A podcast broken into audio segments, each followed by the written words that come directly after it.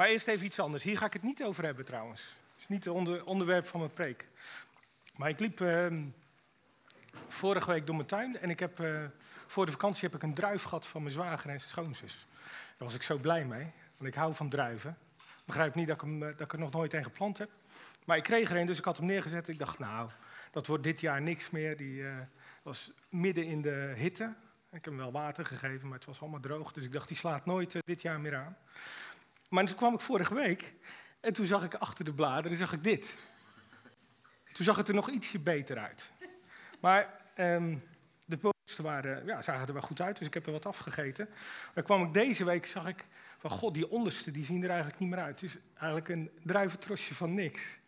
Um, en ik vond zo'n mooi beeld, want um, Jezus haalt natuurlijk heel veel natuurdingen aan hè, in de Bijbel. Heel veel gelijkenissen relateert hij aan de natuur. En ik dacht, mijn volgende preek, mocht dat zover komen, gaat misschien wel over druiven. En ik dacht van, kijk, als, je die, als die druiven geen ruimte hebben, dan blijven ze klein. Dan wordt het één bonk eigenlijk, één bonk druif. Um, maar dat klopt hier gewoon iets niet. En ik hoop eigenlijk uh, in het komende jaar, hè, dat ik volgend jaar kan vertellen waarom dat is. En wat ik er aan heb gedaan. Ik moet heel veel leren natuurlijk, want ik ben geen, uh, ik ben geen uh, fruitteler, ik ben geen wijngaardenier. Ja, eigenlijk wel, hè? Ja. Een beetje wel, ja. um, Maar ik hoop uh, het komende jaar niet alleen echt in mijn tuin te leren hoe ik een druif moet behandelen, maar ook daar wat geestelijke lessen uit te trekken. En uh, ah, gaat wel goed komen. Dus dat, dat, vond ik leuk als inleiding gewoon. Um, ik zou de eerste sheet eigenlijk wel op willen. Kan dat? Ja? Hm, ik mis wat. Um, zei een beetje ouderwetse preek, maar ik ga jullie twee sheets laten zien en dan geef ik jullie even de tijd om even wat te lezen. En dan hoop ik, ja, kom maar met de volgende. Um, dan hoop ik dat u daar, nou, ik hoop niet dat u ze allemaal herkent, maar op zijn minst één of twee vermoed ik dat u wel herkent uit deze, laten we zeggen, gedachten of stellingen. Um, ik heb mijn fantasie een beetje de loop laten gaan. Ook wel uit mijn eigen ervaring heb ik wat dingen opgeschreven. Um, misschien de volgende. Ze pasten niet allemaal op één, uh, één pagina. Dus ik heb er een paar. Uh, David heeft ze gesplitst voor me.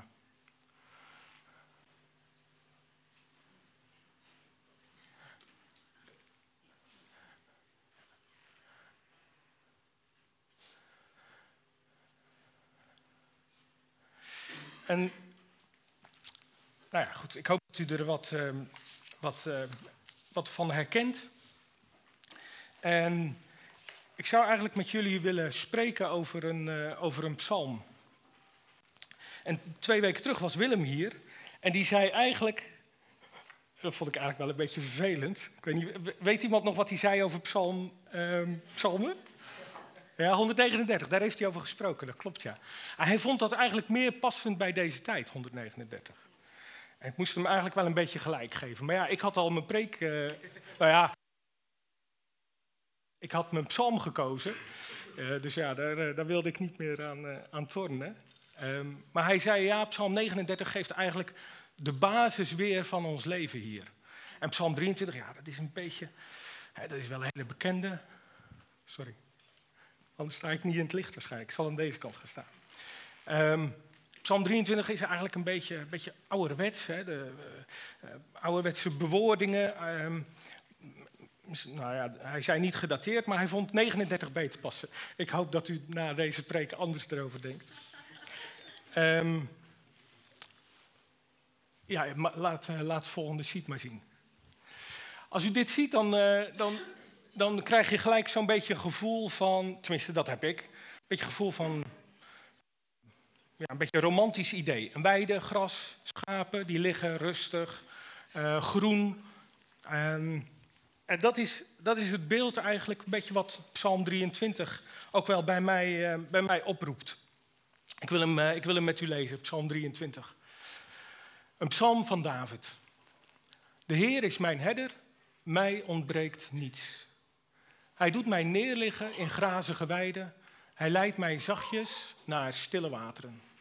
Hij verkwikt mijn ziel. Hij leidt mij in het spoor van de gerechtigheid omwille van zijn naam. Al ging ik ook door een dal vol schaduw van de dood, ik zou geen kwaad vrezen, want u bent met mij. Uw stok en uw staf, die vertroosten mij.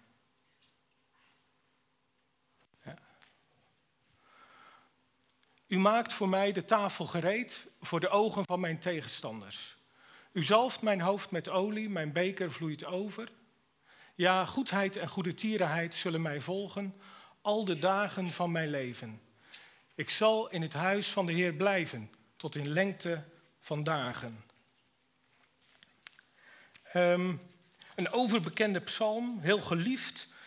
En ik vroeg me wel een beetje af, wat kan ik daar nog aan toevoegen? Er zijn al zoveel preken over gegeven, er is al zoveel over geschreven en gezegd. Wat kan ik daaraan toevoegen?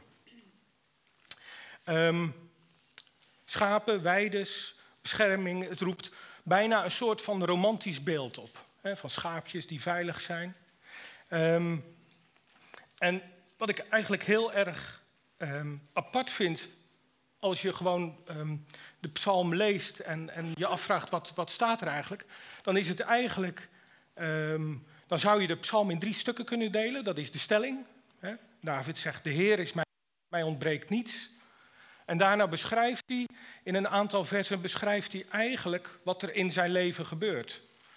En het frappante is dat David is natuurlijk um, groot geworden met de wet. Hè? Met gij zult dit, gij zult dat. Hij kende de regels waarschijnlijk heel goed. Um, terwijl deze psalm, als je goed kijkt, beschrijft alleen maar wat God gaat doen. God gaat wijden, God gaat leiden, God gaat bescherming geven, God gaat uithelpen. He? Dus eigenlijk een heel vooruitstrevende psalm voor David. Om te beschrijven wat God voor hem doet in zijn leven. Dus in dat opzicht is hij, uh, is hij wel zijn tijd vooruit met, uh, met deze psalm. De, eigenlijk zou je kunnen zeggen dat als je het leven van, van um, als je ons leven beschrijft, um, en je zegt, de Heer is mijn herder, dan beschrijft deze psalm eigenlijk hoe het leven voor jou eruit gaat zien. In, in, eigenlijk in zes versen beschrijft dit het leven van een kind van God. De Heer is mijn herder, mij ontbreekt niets. Daarna wordt het leven beschreven en wat God daarin doet voor je. En daarna de eindconclusie.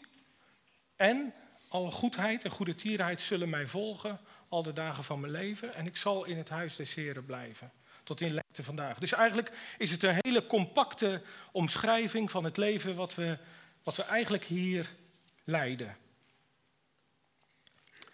Um, veel, veel van de vergelijkingen in de Bijbel gaan over schapen en gaan over herders. Dus, ja, goed, je gaat een beetje zoeken aan de hand van zo'n psalm. Wat staat er allemaal beschreven over schapen en over herders? Um, en heel veel vergelijkingen van mensen gaan over uh, herder-schapenrelatie. En eerlijk gezegd, als ik die, als ik die omschrijving uh, tot me in laat werken, dan voel ik me wel heel erg um, dom en klein, als ik heel eerlijk ben. Een herder die alles overziet, die alles in de hand heeft. En een schaap wat eigenlijk alleen maar een beetje kan grazen, een beetje kan liggen, herkauwen, um, kan rondlopen. Dan voel ik me eigenlijk wel een beetje, een beetje tekort gedaan hoor, als ik heel eerlijk ben. En toch gaan de vergelijkingen daarover. Um, herder, de eerste herder, wie was dat? Ja, ik heb het opgezocht, dus... Uh... Nee, nee, was er nog eentje eerder. Abel. Abel was de eerste schaapherder in de Bijbel. En daarna volgen er eigenlijk een hele rij van hele bekende mensen die allemaal uh, herders waren. En ik heb ook wel het idee dat um, al die mensen een bepaald, uh, een bepaalde um, de dieren als een, uh, de relatie met hun dieren eigenlijk, dat dat de leidraad was in hun leven. Zij, zij, keken naar, naar dieren op een hele bijzondere manier. Zij hadden iets met levende wezens denk ik. Um, en dat vormde ze, dat vormde ze hun, hun, persoonlijkheid, dat vormde ook hun beeld en hun relatie met God. En David is daar, um, laten we zeggen, het extreme voorbeeld van, als ik het zo mag zeggen. Hij, hij was de, uh, het beeld van de, van de herder die later zou komen. En hij begreep, um, voordat hij gezalfd werd, begreep hij heel goed wat schapen nodig hadden. Wat uh, welke bescherming ze nodig hadden en wat er nodig was om een kudde gezond. Um, het volk Israël was natuurlijk schaapherders in Egypte. En daar waren ze behoorlijk veracht. het beroep van schaapherder was uh, onaanzienlijk, was, um, ja, telde eigenlijk niet mee als je een herder was. Dat werd toch een beetje als een, uh, als een, uh, ja, een, beetje als een minderwaardig beroep gezien. Terwijl als je goed kijkt naar wat een herder moet doen, en ik heb het van lezen, hè, bedoel, dat heb ik allemaal niet van mezelf. Maar als je ziet wat een herder allemaal moet doen, hij moet weiden zoeken. Maar als hij een weide heeft, is dat nog lang niet genoeg. Hij moet giftige planten weghalen. Hij, moet, hij kan niet uh, weken op één plek blijven. Dus hij moet verschillende weides hebben. Die moet hij allemaal voorbereiden voordat hij daar naartoe kan gaan. Uh, dat moet hij soms buiten het seizoen doen, hè, om die goede weides te vinden. Um, uiteraard moet hij bescherming bieden tegen, tegen buiten, um, gevaren van buiten, hè, wilde dieren of, uh, of, schapen die dreigen af te dwalen of, of uh, vastzitten. Hij moet ze beschermen tegen parasieten. Hè, ze zijn erg vatbaar voor ziektes, schapen. Dus hij moest, een herder moet eigenlijk buiten het weiden moet hij eigenlijk heel veel doen. En dat is, kan behoorlijk zwaar, uh, zwaar werk zijn. Um, dus als je deze psalm bekijkt, dan, um, ja, dan kun je allerlei hele mooie vergelijkingen maken tussen mensen en schapen. Ik, zou, um, ja, ik zou het kunnen hebben over uh, schapen die bijvoorbeeld heel snel in paniek op het moment dat schapen liggen en er komt iets voorbij, iets waar ze van schrikken, staan ze op. En meestal niet één, maar de hele kudde staat op en die rent gelijk in paniek weg. Nou, een prachtige vergelijking met ons natuurlijk. En er zijn er nog een paar hoor. Schapen zoeken ook heel graag de buitenkant op. Ze zoeken altijd steeds verder weg naar groener gras, naar betere weiden, naar andere plekken waar ze zich meer op hun gemak denken te voelen. Ja, en dat hebben wij ook wel eens een beetje. Wij zoeken ook wel eens de buitenkant op. Het losmaken daarin, van het losmaken van de kudde, is een, is een heel groot gevaar. Um, en dat zit hem erin dat een schaap geïsoleerd gewoon heel veel gevaar loopt. Sowieso voor wilde dieren. Hè. Um, een schaap wat uh, in zijn eentje is, heeft geen enkele, geen enkele bescherming. Een schaap is überhaupt geen enkele vorm van verdediging. Dat is ook heel apart als je die vergelijking doortrekt naar ons. Um, dus een schaap wat op zichzelf is, alleen ver weg van de kudde, ja, die loopt een behoorlijk, uh, behoorlijk groot gevaar. De herder zoekt altijd die afgedwaalde schapen zoekt hij weer op. een herder wil zijn kudde bij elkaar houden, wil, weet dat uh, zolang de schapen bij elkaar zijn en in de kudde verblijven, dan zijn ze veilig. een aanval van buitenaf heeft ook geen zin op een kudde. Wilde dieren die een kudde zien, kunnen heel moeilijk onderscheid maken tussen dieren. een leeuw of een luipaard of zo. Um, ja, die zien alleen maar die kudde en die zien geen individuele dieren meer. En daarin zit dus in de kudde zit dus heel veel bescherming. Zij gaan pas liggen als, als er ongeveer aan vier voorwaarden voldaan moet zijn. Of voldaan is. Dat is dat hun buik vol zit. Nou, is logisch. Dat is als er geen gevaar dreigt. Dat als ze vrij zijn van spanningen. Dus spanningen van buitenaf maar ook spanningen binnen de kudde. Er is zeker een hiërarchie binnen een kudde, waarbij uh, kleine schapen of lammeren vaak ook wel verdrongen worden van hun plek. Um,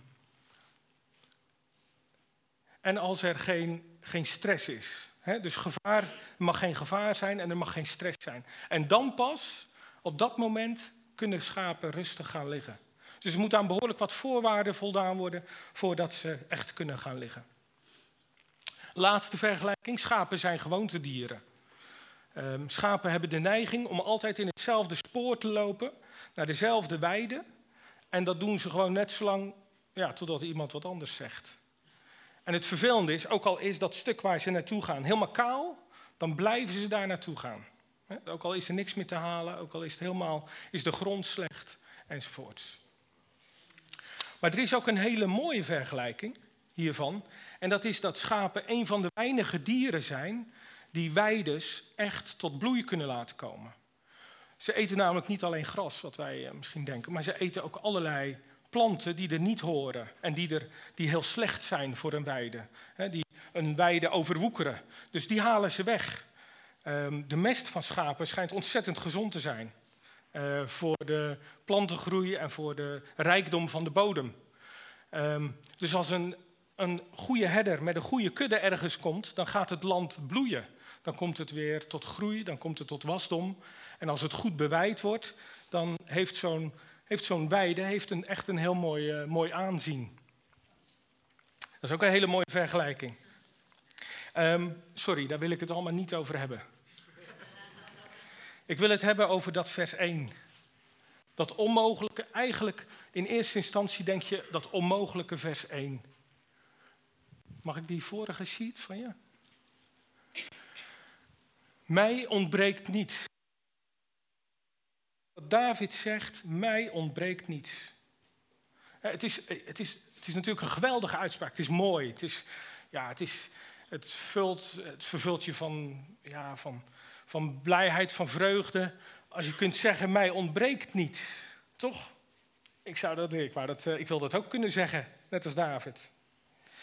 En de relatie die hij legt in dat eerste vers is met die herder. Hij legt rechtstreeks zonder daar ook maar enige voorwaarden aan te verbinden naar de herder of naar zichzelf, legt hij, zegt hij gelijk de richting bepaalt hij. De Heer is mijn herder en dan zegt hij mij ontbreekt niets.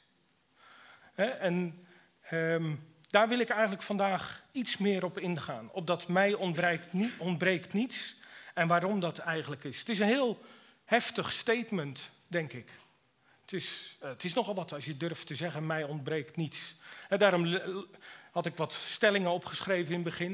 En dan kijk ik naar mezelf en dan denk ik van nou, ik, zou, ik weet nog wel wat dingen te bedenken om heel eerlijk te zijn. Waarin, ik, waarin mij iets ontbreekt of waarin ik vind dat het beter kan of dat het anders moet. Um, ja, dan, dan is niet het eerste wat in mij opkomt, mij ontbreekt niets. En toch zegt David dat, mij ontbreekt niets. Het moet in ieder geval getuigen van een ontzettend groot vertrouwen. Dat kan niet anders. als je zegt, mij ontbreekt niets, de Heer is mijn herder, mij ontbreekt niets, dan moet je haast, uh, ja, dan moet je 100% overtuigd zijn dat die goede herder, dat hij zorgt voor alles. Dat hij voorziet in alle dingen. Dat hij voorziet in een weide, dat hij voorziet in water, dat hij voorziet in bescherming, dat hij voorziet in uh, in voorspoed. dat, er, dat er niet kan zijn waarin jij iets tekort komt.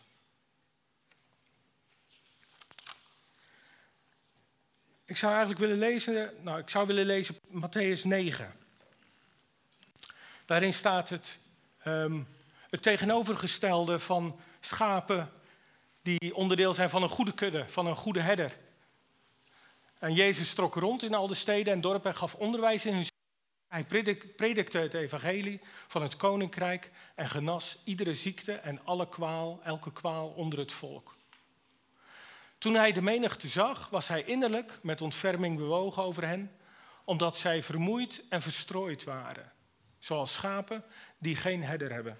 Ja, dat is eigenlijk dat als, als je geen herder hebt, dan kan het niet anders, dan ben je verstrooid en dan ben je vermoeid.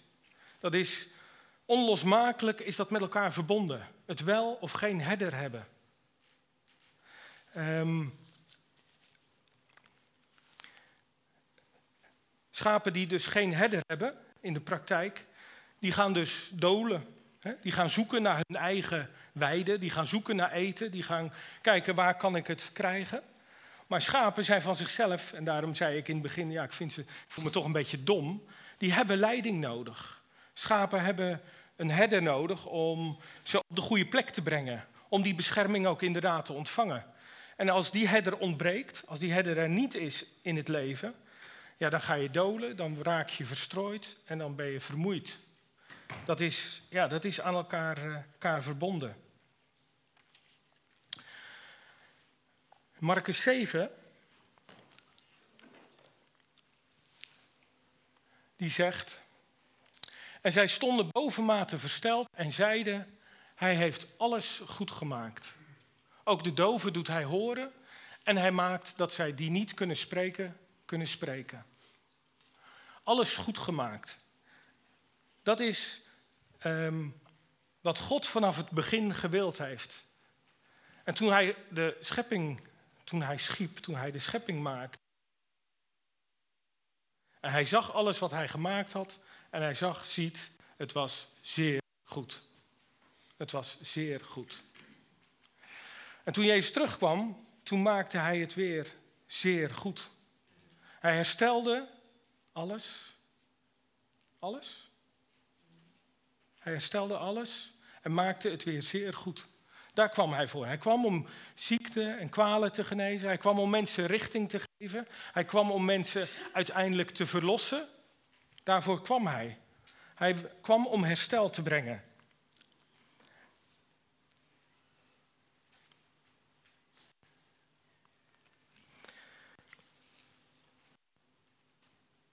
Johannes 10, vers 7. Jezus dan zei opnieuw tegen hen, voorwaar, voorwaar, ik zeg u, ik ben de deurder voor de schapen. Alle die voor mij gekomen zijn, de schapen hebben niet naar hen geluisterd.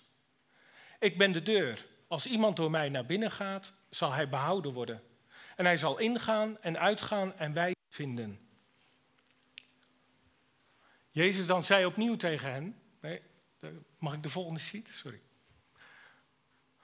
De dief komt alleen maar om te stelen, te slachten en verloren te gaan. Ik ben gekomen opdat zij leven hebben en overvloed hebben. Ik ben de goede herder. De goede herder geeft zijn leven voor de schapen. Dat is wat Jezus kwam doen. Hij kwam zijn leven geven als een herder. Hoe is het nou toch mogelijk? Een goede herder die alles, alles voor zijn schapen over had. Die alles riskeerde, alles opgaf om zijn schapen een veilige weide te geven. En dat is, um, dat is het bijzondere. Dat Jezus zegt, ik kom om leven te brengen en overvloed. Leven.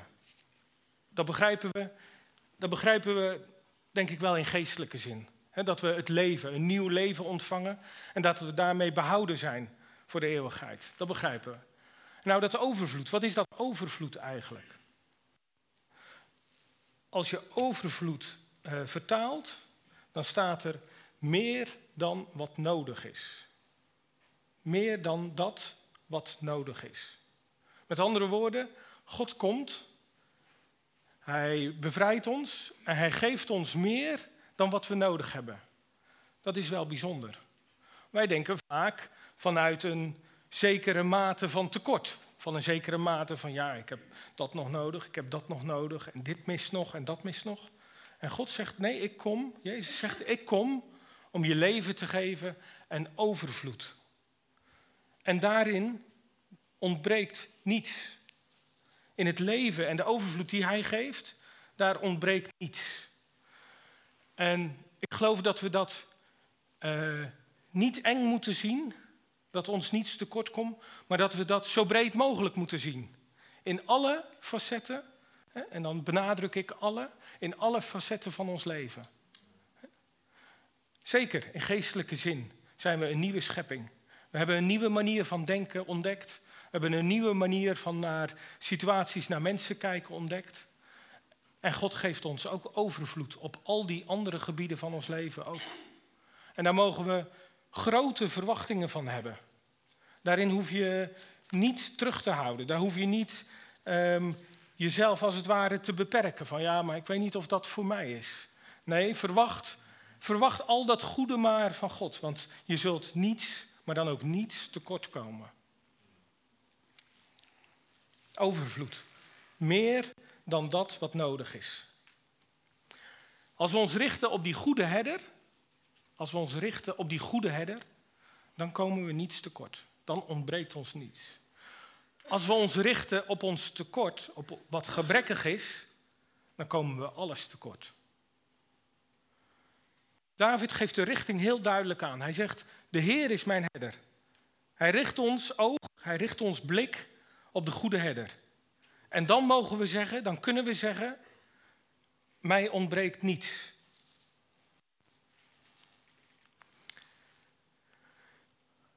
Jezus heeft een gelijkenis en hij haalt dan de kinderen aan. Hij zegt, als jullie nou je kinderen goede dingen willen geven, wil geven, dat willen we toch allemaal. We willen toch dat onze kinderen voorspoedig zijn, dat ze het goed hebben. Dat ze het misschien wel beter dan ons hebben, het beter doen dan ons. Dat ze in niets tekort komen. Als wij dat voor onze kinderen willen, zo wil God dat nog veel meer voor ons ook. Hij wil dat we het goed hebben en dat we ons uitstrekken naar wat Hij in petto heeft En als je richt op Hem, dan gaat Hij al die andere dingen, die dingen die we in het begin gelezen hebben, waar, waar ik een beetje fantasie heb gebruikt, die gaat Hij allemaal opvullen. Als ik denk, ik heb meer wijsheid voor mijn kinderen nodig, dan gaat Hij dat geven. Want je komt het niet tekort. Hij gaat het je geven. Op het moment dat jij het nodig hebt, dan gaat hij het geven. hij geeft het niet alleen, hij geeft je ook nog overvloed. Je meer dan dat wat je nodig hebt. Hij geeft je een goede, een geschudde, een neergedrukte, overlopende maat. Overlopend. Van wat iemand. Stromen van levend water zullen uit ons binnenste vloeien. Dat is die beker die overvloeit. God vult die en die gaat, die gaat ook de mensen om ons heen beïnvloeden en bewateren. Hij gaat het overdoen lopen uit het binnenste van ons. Mij ontbreekt niets. Mij ontbreekt niets. Dat is niet zozeer een doel. Dat is niet dat, die goedheid, die goede tierenheid. Dat is niet waar we ons naar uitstrekken. Zo van, ja, gaat al goed hoor, maar ik heb nog iets meer nodig. Ik heb nog iets meer tijd met de Heer, maar iets verder. Nog iets meer bidden, misschien lezen. En dan ontbreekt mij niets. Nee, dat is het niet. Het is het nu. Nu ontbreekt mij niets. God is in het nu. Ik heb eens in een boek gelezen, God is niet in het verleden, God is niet in de toekomst, God is nu. Nu hebben we hem nodig. Ja?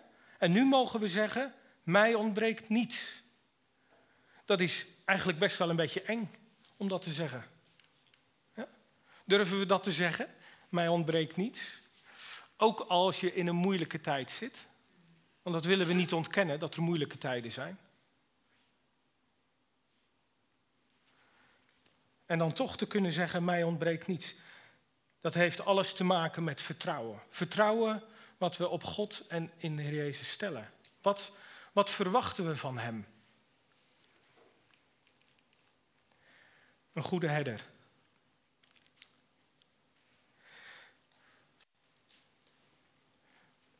Daar moeten we ook een beetje naar leren leven eigenlijk.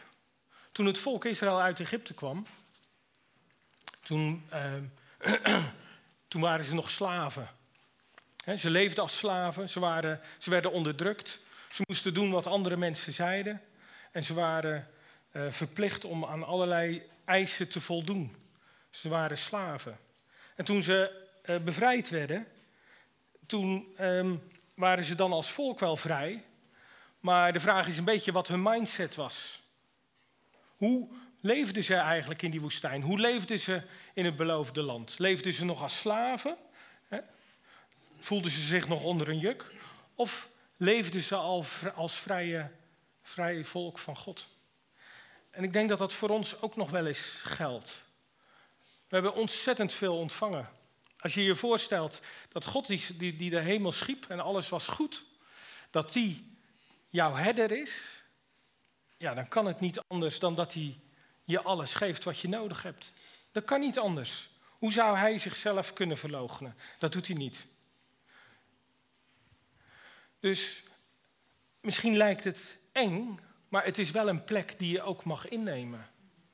We zijn bevrijd. We zijn overgezet naar dat nieuwe koninkrijk. We zijn onderdeel daarvan geworden. We zijn onderdanen van een koning geworden die alle macht, alle heerschappij en alle rijkdom heeft voor ons. En daar mogen we ook naar leren leven. Dat is ook in situaties die moeilijk zijn. Zijn situaties waar je niet overheen ziet. Maar daarin mag je weten, mij ontbreekt niets en God is aan mijn zijde.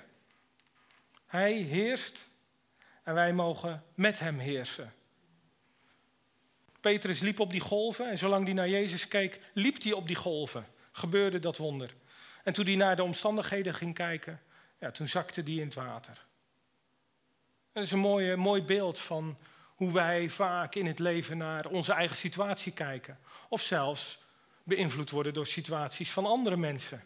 En daardoor mentaal of geestelijk in de put raken.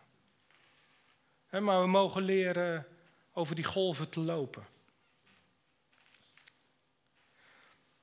En als ik dan terugga naar Psalm 23, naar het einde. Eh, dat is de laatste sheet, denk ik. En er staat, ja, goedheid en goede tierenheid zullen mij volgen al de dagen van mijn leven. David heeft geen enkele terughoudendheid om te concluderen dat als God zijn herder is, dat hij niets tekort komt en dat al het goede hem zal volgen in zijn leven. Wat een uitspraak. Wat een uitspraak. Goede tierenheid, ik heb het even opgezocht. Het mooie is dat daar mooie synoniemen voor zijn. Genade, gunst, toegenegenheid, liefde, barmhartigheid. Dat zijn allemaal synoniemen voor goede tierenheid. Al het goede zullen mij volgen, mijn leven lang. Er is geen, geen voorbehoud wordt er gemaakt. En hij besluit, ik zal in het huis van de Heer blijven tot in lengte van dagen. En in het huis blijven, dan dacht ik vroeger meestal, ja, dat is de kerk, dat is deze plek. Uh, dus daar moet je veel komen, moet je veel verblijven. Het is veel, veel breder dan dat. Het is veel te eng. wij, wij, wij verengen dingen heel vaak. Maar als je zegt, ik blijf in het huis des Heren, dat is, het huis is daar waar God is, waar Hij, zijn tegenwoordigheid is. Dus laten we in zijn tegenwoordigheid zijn en blijven. Want daar is het goed, daar is vrede, daar is rust en daar kun je echt liggen. En dat is denk ik wat we nodig hebben, rust en vrede. Dat was het.